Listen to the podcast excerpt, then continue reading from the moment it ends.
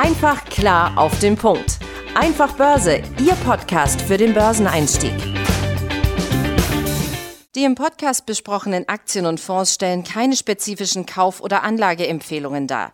Die Moderatoren oder der Verlag haften nicht für etwaige Verluste, die aufgrund der Umsetzung der Gedanken oder Ideen entstehen. Hallo und herzlich willkommen zum Einfach Börse Podcast. Auch in dieser Woche ist mein Name noch Tim Temp und auch in dieser Woche freue ich mich mit Benjamin Heimlich hier aus unserer Münchner Niederlassung hier gemeinsam in unserem virtuellen Studio eine neue Folge aufzunehmen. Grüß dich, Ben.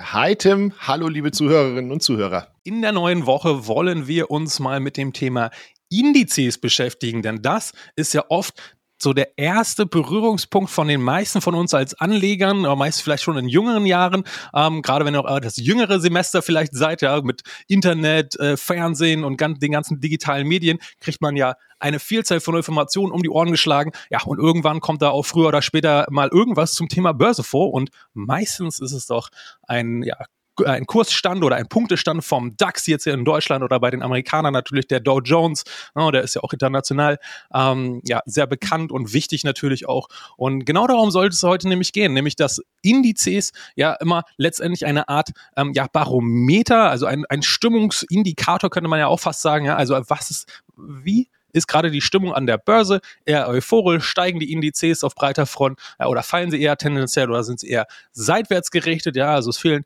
ähm, ja, neue Impulse. All das kann man ja daraus äh, relativ einfach ablesen. Ja, und wir wollen heute auch noch auf eine Besonderheit eingehen. Also die gibt es zwar letztendlich immer und überall, aber aktuell ist diese Besonderheit, ähm, wir lösen es später natürlich gleich auch noch auf, Cliffhanger deswegen hier an dieser Stelle schon mal, ja, aber gerade beim Marktbreit S&P 500, also die 500 größten amerikanischen Unternehmen, dort ist gerade ja eine besondere Anomalie, möchte ich mal sagen, ähm, die unter, zu, äh, ja, unter Umständen zu einer ähm, ja, verzerrten Wahrnehmung oder Einschätzung kommen kann. Und damit ihr dieser nicht unterliegt, ähm, wollen wir uns heute hier mit diesem Thema mal auseinandersetzen. Aber zunächst etwas Geschichtsunterricht. Ja, genau, da übernehme ich mal. Und zwar ist die Geschichte der Indizes doch schon ein bisschen länger. Also es war Ende des 19. Jahrhunderts, als dem amerikanischen Journalisten Charles Dow aufgefallen ist, dass Aktien vieler Unternehmen eben gleichzeitig fallen und steigen. Und um diesen Markttrend wollte er dann eben in Form eines Durchschnittspreises ausdrücken und hat, dazu hat er eben eine Gruppe von Aktien ausgewählt und die zusammengepackt. Damals war das Äquivalent zur heutigen, zum heutigen Tech-Sektor die Eisenbahnindustrie, weil die war eben zu der Zeit Ende des 19. Jahrhunderts die wichtigste und am schnellsten wachsende Branche. Und daher hat er zusammen mit seinem Kollegen Edward Jones im Jahr 1884 den Dow Jones Transportation Index gebildet. Und der hat eben 20, das war der allererste Börsenindex der Welt und hat 20 die 20 wichtigsten Eisenbahngesellschaften in den USA umfasst. Dann hat es ein bisschen gedauert, eben bis 1896. Und da haben die beiden dann den Dow Jones Industrial Average Index aus der Taufe gehoben. Der hat Tim ja vorher schon angesprochen, ist tatsächlich heute der Leitindex der USA und hat damals zwölf Unternehmen und nicht wie heute 30 der wichtigsten US-Unternehmen umfasst weil wir sie vorher ja schon auch genannt haben, also der S&P 500, den gibt's schon seit 1923 und der DAX ist im Vergleich zu den beiden US-Indizes ja doch fast schon Jungspund. Der wurde nämlich am 1. Juli 1988 gegründet. Ja, um jetzt wieder mal zurück in die Gegenwart zu springen mit der heutigen Thematik, mit dem Thema Indizes. Ja, was genau steckt denn da eigentlich drin? Und wie du es ja gerade schon ähm, ja, aus der Historie und der Entwicklung vom Dow Jones äh, ja, angerissen hast, Benjamin, ähm, darum, das wollen wir jetzt einfach noch ein bisschen mehr vertiefen. Das heißt, so ein Index, das ist ja ein Konstrukt, ja, eine, eine Struktur, ja, man kann auch sagen, eine Formel, ähm, die dort ja zusammengegossen wird ähm, von verschiedensten Unternehmen. Und diese Formel, die muss ja definiert definiert werden. Also es muss erstmal bestimmt werden, welche Art von Unternehmen, also was, das, was quasi da drin sein soll, muss ja erstmal bestimmt werden. Ne? Und das macht in der Regel natürlich dann, egal ob es jetzt bei einem aktiv gemanagten Fonds ist oder bei einem passiven ETF oder ähnliches, ja, gibt es ja immer ähm, diese Formel, in der Regel ein, ein Indexmanager, der quasi diese Kriterien festlegt, was dort überhaupt reinkommen soll. Und das ist der erste Schritt. Wenn dieser erste Schritt quasi erfolgt ist und man sagt, man hat jetzt quasi die erste Struktur geschaffen, ähm, die ersten Bausteine in der Formel gefunden, dann ist es ja noch die Frage nach der Gewichtung, also das Wie, ja, wie soll dieser Index genau gewichtet sein? Ja? Und da ist jetzt unser Stichpunkt, äh, das Stichwort, da wollen wir jetzt mal ein bisschen genauer drauf eingehen, auf welche unterschiedlichen Art und Weisen so eine Indexgewichtung ähm, dort möglich ist. So, da gibt es äh, erstmal grundsätzlich drei gängigste Arten und die ja am weit verbreitesten ist ja die klassische äh, Marktkapitalisierungsgewichtung. Ja? Ähm, äh, in, ähm, bei der Marktkapitalisierung ähm, werden Aktien mit einer höheren Marktkapitalisierung sind dort natürlich stärker vertreten. Ja? Das sagt ja schon der Name und das ist ja auch das, was wir heute ähm, sehr häufig sehen können. Ja, bei dieser Struktur äh, haben große Unternehmen äh, äh, einen größeren Einfluss äh, auf die Performance des Indizes bzw. des jeweiligen Index. Ja, und das ist, wie ich ja schon sagte, die häufigste Methode und unter anderem auch zum Beispiel beim S&P 500, wo wir gleich noch auf die Besonderheit damit eingehen und beim Nasdaq beispielsweise ist das auch der Fall. So, jetzt kommen wir bei dieser Marktkapitalisierung, haben wir jetzt nochmal einen Unterpunkt mit drin, einfach damit wir das nochmal klar differenzieren können hier. Ne, die ähm, die Index Indexgewichtung für die Werte im DAX erfolgt entsprechend des sogenannten Streubesitzes. Ne? Maßgeblich ist also nicht der gesamte Börsenwert äh, oder das gesamte Kapital des jeweiligen Unternehmens, äh, sondern nur der Wert von den ja, frei verfügbaren bzw. frei handelbaren Aktien, ja, der sogenannte Free Float nennt man das auch im Englischen. So, und das ist jetzt halt eben wichtig, um zum Beispiel beim DAX jetzt entsprechend dann ähm, dort äh, ja, diesen Streubesitz äh, zu, zu messen, um dann entsprechend diese Gewichtung dort vorzunehmen. So, und der Festbesitz, das ist dann das Gegenteil vom Free Float. Der Festbesitz, also das ist äh, jener Teil Aktien, der von zum Beispiel Großaktionären besessen wird. Ja? Und da ist dann quasi die kritische Marke so ab 5% äh, muss das natürlich dann auch veröffentlicht werden und entsprechend auch wird dann nicht mehr bei der Berechnung dieser Gewichtung mit einflossen. Also nur der Free Float wird bei der Marktkapitalisierung hier mit einbezogen. Jo, dann gibt es den gleichgewichteten. Also bei den gleichgewichteten Indizes ist es so, dass alle Komponenten gleichgewichtet sind sagt der Name ja schon. Das bedeutet, dass praktisch die Leistung jedes Unternehmens unabhängig von seiner Größe gleichermaßen sich auf den Index auswirkt. Das ist allerdings relativ selten. Wir kommen auch danach gleich dazu, warum das so ist. Und zum Dritten gibt es eben einen kursgewichteten Index, der praktisch den aktuellen Wert eines Wertpapiers in seine Gewichtung mit einfließen lässt. Unternehmen mit höheren Kursen haben da eben einen größeren Einfluss und ist aber unabhängig von der Größe des Unternehmens. Ein Beispiel dafür, wie, also wann kursgewichtete Indizes eingesetzt werden, ist zum Beispiel eben der, der Dow Jones. Man spricht da auch gerne von einem preisgewichteten Index jetzt hatte Tim ja vorher schon die Anomalie, beziehungsweise es ist ja keine Anomalie, aber es ist aktuell besonders extrem ausgeprägt angesprochen. Und ähm, ein Beispiel ist eben der, der S&P 500, der wir haben uns das jetzt mal angeschaut, von Anfang Januar bis Ende Mai eine Performance von ähm, 9,3 Prozent eingefahren hat. Klingt soweit eigentlich ganz gut, auch wenn beispielsweise der DAX in der Zeit auch ein bisschen besser performt hat. Die Krux ist jetzt aber, dass diese Performance fast zu 100 Prozent auf sieben Unternehmen die alle dann auch unter den Top 9 der größten in dem Index gefunden äh, finden sind, eingefahren wurde. Also da haben wir zum einen die Nummer 1 im Index ist Apple. Deren Aktie hat bis Ende Mai 36 Prozent zugelegt. Nummer zwei Microsoft 37 Prozent, Nummer drei Amazon 44 Prozent. Dann haben wir Nvidia, die ja nach diesem KI-Boom nochmal krass nach oben gelaufen sind. Die haben ganze 159, äh, 159 Prozent seit ähm, Januar bis Mai gemacht. Dann haben wir Alphabet, die Nummer 5 beziehungsweise die Nummer 6. Die haben ja zwei Aktien. Die haben 39 Prozent eingefahren. Meta hat 120 Prozent eingefahren und Tesla 66. Und rechnen wir jetzt diese sieben Schwergewichte raus, haben die übrigen 493 Unternehmen im im S&P 500 in den ersten fünf Monaten sogar eine negative Performance erzielt. Und weil eben der S&P 500 marktkapitalisierungsgewichtet ist, wenn man sich dann anschaut, wie viel Prozent diese sieben Unternehmen an dem gesamten S&P 500 ausmachen, kommt man auf 27 Prozent des gesamten Index. Also das zeigt eben, wie das so ein bisschen das Bild verzerren kann. Man schaut den S&P 500 an und denkt sich, Mensch, in den USA brummt's ja. Nee, tatsächlich ist eigentlich die Börse oder sind die meisten Aktien im Gesamt genommen negativ gelaufen, aber diese sieben haben es halt brutal rausgerissen.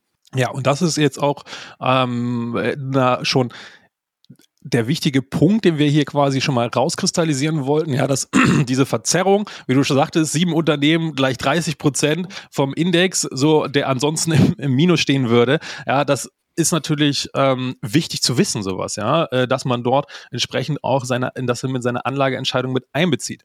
So, und warum ähm, ist jetzt beispielsweise diese Marktkapitalisierungsvariante, um einen Index äh, zu strukturieren, jetzt so populär? Ähm, ja, das hat größtenteils relativ praktische Gründe, nämlich ähm, mit der Darstellung, also der sogenannten Replikation. Ja? Also wie werden die aufgesetzt? Und da gibt es im Groben ähm, zwei Varianten, nämlich einmal die physische, also die tatsächlich echte, ja, oder mit irgendwelchen Derivaten, ja, also künstlich erzeugt. So, und ähm, wie ihr ja vielleicht schon aus unseren Folgen wisst, alles, was man extra macht und gerade Derivate, das kostet doch extra Geld, heißt, sowas ist natürlich teurer abzubilden. Das heißt, ähm, äh, die großen Schwergewichte ähm, mit der hohen Marktkapitalisierung, die sind natürlich auch sehr, sehr liquide, sehr stark gehandelt. Heißt, dort sind die Kosten, diese äh, Unternehmen auch zu handeln und auch in sehr großen Stückzahlen zu handeln. Weil wenn man natürlich so einen riesengroßen äh, Fonds dort hat, äh, in den äh, Millionen und Milliarden an Anlegergeldern drin sind, na, da muss man schon mal ein paar Aktien kaufen. Die kaufen nicht nur ein, zwei. Ja, und da braucht man entsprechend eine sehr hohe Liquidität, ähm, um entsprechend auch solche Transaktionen durchzuführen. Und das ist so einer der wesentlichen Gründe. Und natürlich kann man jetzt auch behaupten, ja gut, in guten Börsenphasen so wie jetzt ist es ja schön, wenn einige Zugpferde das ganze Ding nach oben ziehen. Ja, das ist natürlich schön, aber es kann natürlich auch genauso gut andersrum sein. Ja, und ähm, da äh, wollen wir jetzt noch ein bisschen näher drauf eingehen. Ja, so ein paar ähm, Tipps und Tricks und Zusammenfassung, ähm, was ihr jetzt quasi dort auch noch zusätzlich aus der Praxis ähm, natürlich mitnehmen könnt und ähm, da einfach noch ein bisschen konkretere Handwerkzeug mit an die Hand geben. Ganz genau. Also, wie gesagt, äh, es sind jetzt mal so die wichtigsten Basics gewesen, aber warum das für uns wichtig ist, zu wissen, zumindest, wie sich diese Indexgewichtung oder die jeweilige Indexgewichtung zusammensetzt. Naja, zum einen, weil es eben unter Umständen einen verzerrten oder einen vielleicht sogar falschen Eindruck über einen Markt geben kann. Ähm, wenn ich eben weiß, okay, es ist aktuell Tech, was in den USA nach oben zieht, dann kann ich schon mal mir angucken, was, was vielleicht nicht so ganz gut läuft. Es ist auch wichtig zu wissen, weil ja eben ETFs, gerade ETFs, die ja bei, bei Privatanlegern sehr beliebt sind, eben immer auch einen Index abbilden und so unter Umständen vielleicht ein, ein Klumpenrisiko entstehen kann. Ein weiterer Punkt, der auch noch wichtig ist, ähm, ja, dieses Wissen zu haben und äh, ähm, quasi dort bessere Entscheidungen natürlich mitzutreffen. Natürlich, wenn wir mehr Wissen haben, können wir da auch bessere Entscheidungen betreffen. Ja? Und ähm, darum soll es ja letztendlich gehen. Das heißt, ähm, dieses Wissen nutzen wir dann, um möglichst nah an unseren persönlichen Anlegerbedürfnissen natürlich das Produkt dann letztendlich auszuwählen. Ja? Und da kommen wir dann auch schon zum nächsten Punkt. Ähm, und zum letzten Punkt hier in unserer Auflistung, ja, und gerade wenn ihr zum Beispiel ETFs kombinieren äh, äh, ja, also miteinander kombiniert, ja, also nur nie mehr als einen habt, was ja häufig der Fall ist, ja, also zumindest die meisten Leute, die ich kenne, haben mehr als ein ETF, ja, nämlich dann könnt ihr ganz gezielt mit diesen Informationen, wie dieser Index zusammengesetzt ist in Kombination mit eurer persönlichen aktuellen Markteinschätzung und mit, eurem, mit eurer persönlichen Strategie äh, natürlich vorher festlegen, ähm, was genau wollt ihr, was für ein Risikotyp seid ihr, ja, soll das super langfristig und konservativ sein, äh, kann da auch ein bisschen mehr Pep drin sein mit vielleicht einem spezialisierten Themen-ETF oder was auch immer. Aber um dort quasi diese Kombination möglichst gut für euch arbeiten zu lassen, müsst ihr natürlich die Zusammensetzung wissen. Ja? Stichwort Klumpenrisiko, wir haben es gerade schon gesagt. Ja? Ähm, oder eine der einfachsten, meiner Meinung nach, Möglichkeiten, mit nur zwei ETFs quasi die ganze Welt im Depot zu haben, quasi auf alle Pferde gleichzeitig zu setzen. Ja, ähm, müssen wir, ja, MSCI World ist doch klar ja, schon ist ein Teil davon, aber noch ein zweiter, weil dort MSCI World halt eben auch das Problem ist, sehr hoher amerikanischer Anteil entsprechend drin ist, zwischen 40 und 70 Prozent, je nachdem welchen MSCI World man da hat, hat man natürlich ein großes USA-Klumpenrisiko. So, wenn man jetzt dazu noch einen Emergency Markets, ja, also quasi Rest of the World, Asien, Lateinamerika und so weiter noch mit reinnimmt und dort dann zum Beispiel auch mit der Gewichtung der einzelnen ETFs in seinem Portfolio selber quasi diese Gewichtung nochmal äh, zusätzlich im, im Nachhinein nachjustiert, ja, dann könnt ihr ja das Maximale dafür raushören, beziehungsweise möglichst nah an euer persönlichen ähm, ja, Sweet Spot sein, möchte ich mal sagen. Ja? Also wo trifft eure Bedürfnisse ähm, die maximale Übereinschneidung oder möglichst nah dran? Ja? Und so ein Klassik Klassiker ist halt dieser MSCI World zum Beispiel mit 60 Prozent zu gewichten, weil es halt eben die entwickelten Märkte sind, ja, und Emergency Markets zum Beispiel 40 Prozent zu nehmen. Und so hat man dort schon quasi ähm, ja beiden ETFs miteinander die Stärken und Schwächen ausgeglichen, plus nochmal die eigene Gewichtung im eigenen Portfolio, nochmal die eigene Risikopräferenz nochmal besser abgebildet und die Risikoparameter der jeweiligen Fonds. So und so habt ihr schon mal eine deutlich bessere Entscheidungsgrundlage und ja, ein deutlich besseres Konzept unserer Meinung nach, ähm, das denn für euch arbeiten kann. Richtig. Und äh, bitte jetzt nicht nach Emergency Markets, sondern nach Emerging Markets suchen. Da, äh, das ist natürlich richtig. genau.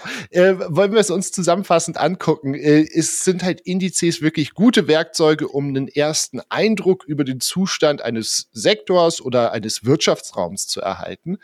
Allerdings sollte man da immer noch einen genaueren Blick drauf werfen, da eben, wir haben es angesprochen, unter Umständen einzelne Unternehmen das Gesamtbild verziehen können die Gewichtung und bei der Zusammenfassung, äh, Zusammensetzung von Fonds und ETFs ist wohl die, der wichtigste Faktor, der die beiden Hauptparameter Rendite und eben Risiko beeinflusst. Und die wollen wir ja nach Möglichkeit in einem hervorragenden Chance-Risiko-Verhältnis sehen.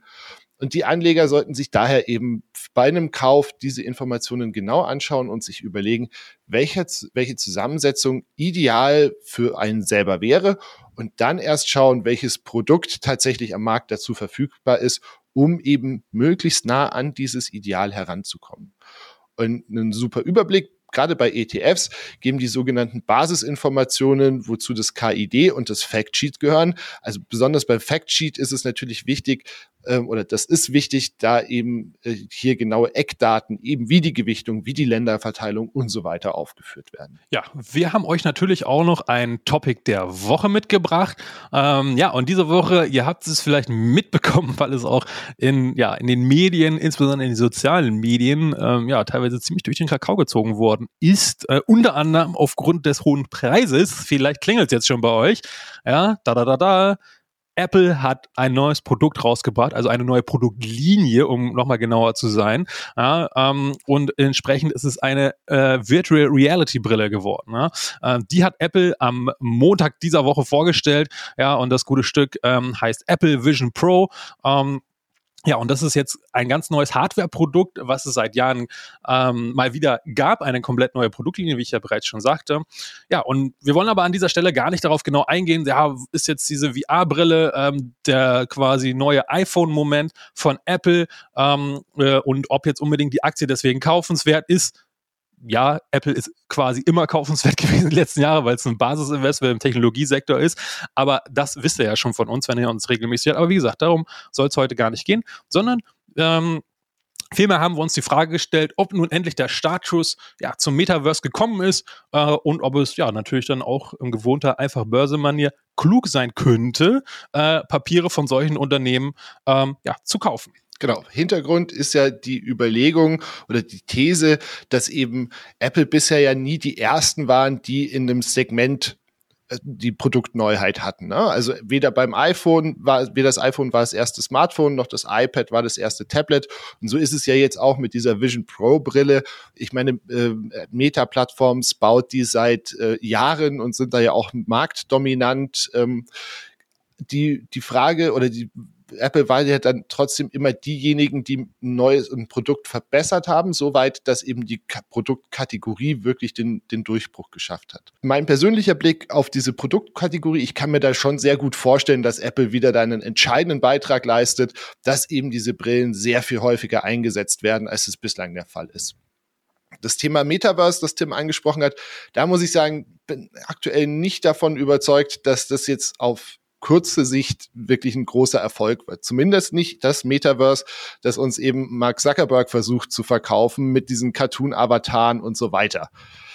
wüsste ich jetzt da in dem Bereich irgendwie eine Aktie kaufen, keine Ahnung, würde ich mir vielleicht Roblox oder sowas mal genauer anschauen, die ja eben so als, als Gaming-Plattform ähm, unterwegs sind und wo viel eben diese, diese Interaktion stattfindet. Ich glaube, dass tatsächlich eine breite Adaption sehr viel schneller im Bereich des industriellen Metaverse stattfindet. Also da gibt es zum Beispiel so Unternehmen wie Magic Leap, die haben eben auch ein VR-Headset gebaut und die sind aktuell dabei, dass die FDA, also die US-Arzneimittelbehörde, diese VR-Brille aktuell überprüft, ob sie sie beispielsweise für Operationen zulassen. Also, dass der Arzt praktisch vorher in dem digitalen Zwilling meines Körpers sich ganz genau anschauen kann, wo ist jetzt die verstopfte Arterie oder was weiß ich was und wie komme ich da am geschicktesten hin, weil obwohl wir ja alle ungefähr von der Basis her gleich aufgebaut sind, es gibt da ja doch ein paar, paar Unterschiede. Also wenn es nur ein paar Zentimeter woanders liegt als bei einem anderen Menschen, dann kann das ja für einen Arzt schon ein entscheidender Punkt sein, äh, wie weit er dann in mir rumfuhrwerken muss. Ähm, Momentan glaube ich, dass eben, also Magic Leap ist leider nicht börsennotiert, deswegen kann man nicht auf die setzen. Wenn ich überhaupt in dem Bereich aktiv werden würde, ähm, wäre es vielleicht so Metaverse-Infrastrukturtitel, nenne ich das mal. Also Unternehmen, die eher so die Grundlagen liefern. Also das könnten dann eben Werte wie Nvidia sein, die die Chips bauen, damit das ganze Ding auch äh, äh läuft, oder eben Softwareunternehmen wie, wie Unity oder Autodesk. An der Stelle möchte ich noch ein bisschen Werbung in eigener Sache machen. Ich habe vor ein paar Wochen ein sehr interessantes Gespräch mit der Zukunftsforscherin Amy Webb geführt und da unter anderem eben auch über das Thema Metaverse mit ihr gesprochen. Und wer da nochmal reinlesen möchte, also ihr findet das auf www.deraktionär.de und wir packen euch selbstverständlich den Link zum Interview auch nochmal in die Podcast-Beschreibung. Ist wirklich sehr, sehr spannend, was die gute Frau so, was ihr Take dazu ist und äh, wie sie auf andere große Themen wie KI und so weiter guckt. Ja, das war es mit der heutigen Folge hier bei Einfach Börse. Ich hoffe, ihr da draußen konntet wieder ein paar neue Puzzleteile, neue Informationen mitnehmen und die euch wiederum ja, besser in die Lage versetzen, noch bessere Entscheidungen zu treffen, noch mehr Börsenerfolg zu haben. Denn das ist hier unsere Mission mit unserem zeitlosen Wissen. In diesem Sinne, Benjamin, vielen Dank auch äh, in dieser Woche für deine Zeit hier und deine Zuarbeit. Ähm, ich würde mich freuen, wenn ihr nächste Woche wieder einschaltet und sage schon mal bis dahin und ein schönes Wochenende. Ich schließe mich dem Tim an und äh, bis nächste Woche. Ciao. Einfach klar auf den Punkt. Einfach Börse, Ihr Podcast für den Börseneinstieg.